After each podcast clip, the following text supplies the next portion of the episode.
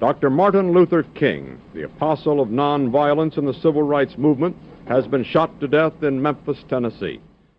There's a famous black and white picture taken moments after the bullet struck Dr. King in the neck, witnesses pointing from the balcony where he lay bloodied to where they thought the shot was fired from. And while conspiracies remain about government and police involvement, drifter James Earl Ray was convicted of the crime and sentenced to 99 years in prison, where he later died. Many people thought that black Americans would just rip this country apart. Dr. Christina Greer is a political scientist and the author of Black Ethnics Race, Immigration, and the Pursuit of the American Dream. President Kennedy has already been assassinated, so the country's already on edge, thinking about how do we, you know, how do we treat our great leaders and what potentially could happen to them. And so I think a lot of white Americans were afraid that black Americans would burn this country to the ground. James Brown, in a famous speech after one of his concerts, calls for calm. Makes he doesn't want people to riot. You know, there had already been some rebellions in, in major cities uh, in the months and years preceding Dr. King's death, and so I think for some for some white Americans, they were happy. Right, finally, it happened. Um, and then for others, I think they worried that King's dream would die along with him. Historian Professor Joshua Brown points to that period as a time in America where it was risky standing up and making progressive arguments. This was the, the point of no return for uh, a lot of people who had had hopes for change, and that the reactions that were already beginning the, against a lot of progressive change around the around issues of equality had already begun to take place, and I think that this was already seen as both symbolic and also indicative that you could not stand, you, standing up was going to get you killed.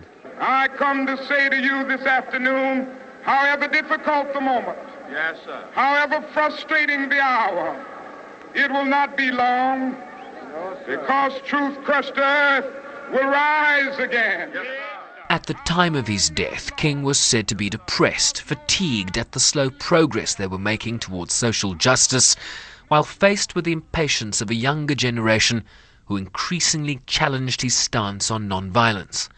Professor Brown of the City University of New York is also the executive director of the American Social History Project.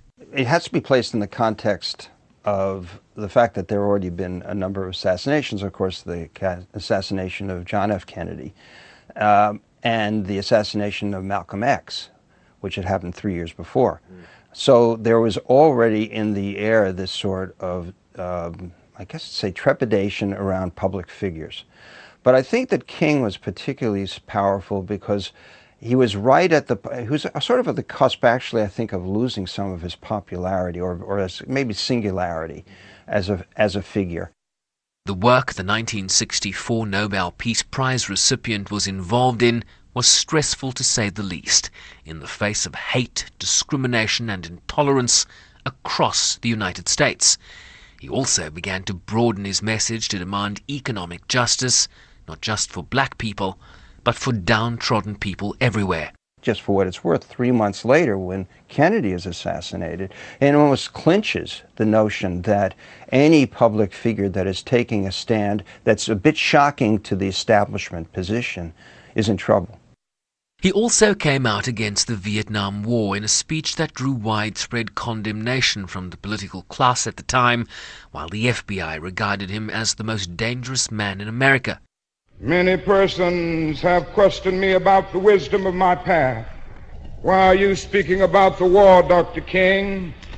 Why are you joining the voices of dissent Dr. Greer, who also teaches political science at Fordham University, explains. That's a dangerous message for people who are in power who believe in capitalism, white supremacy, and anti black racism and patriarchy if someone is trying to collectively gather up all the oppressed people around the globe eh, from mm. country to country to say, you know what, we can actually rise up and fight for ourselves. And then you also have the king who really said, you know, I want to talk about wage equity. I want to talk about a living wage. I want to talk about not just jobs, but how do we sort of plant a foundation to have a real future, not just some pennies on the dollar. And that is really dangerous Fifty years later, he's among the most celebrated Americans with a national holiday in his name and the King Memorial next to the National Mall in Washington. I think that he'd be impressed with some progress, right?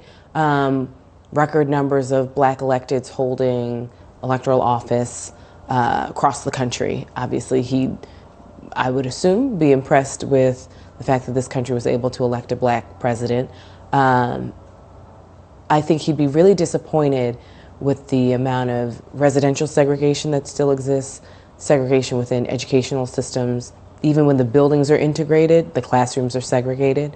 I think you'd be really disappointed with the lack of wealth that's been able to stay within black communities and sort of the institutional barriers that this country has consistently put up to make sure that black Americans are still not fully incorporated as citizens.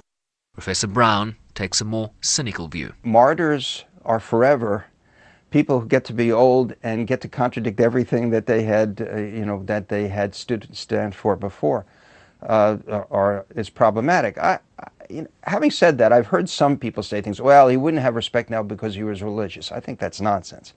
I think, if anything, one of the things that he was beginning to talk about uh, even in his, his last writings, was the realization that the tactics had to change, that in many ways African Americans would need to confront the necessity to create political blocks in one way or another, that, the, that there was going to have to be a much more practical politics to be involved here.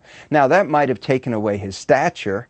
On the other, way, on the other hand, he might have ended up being quite effective. The project of racial and economic equity. Still, very much a work in progress.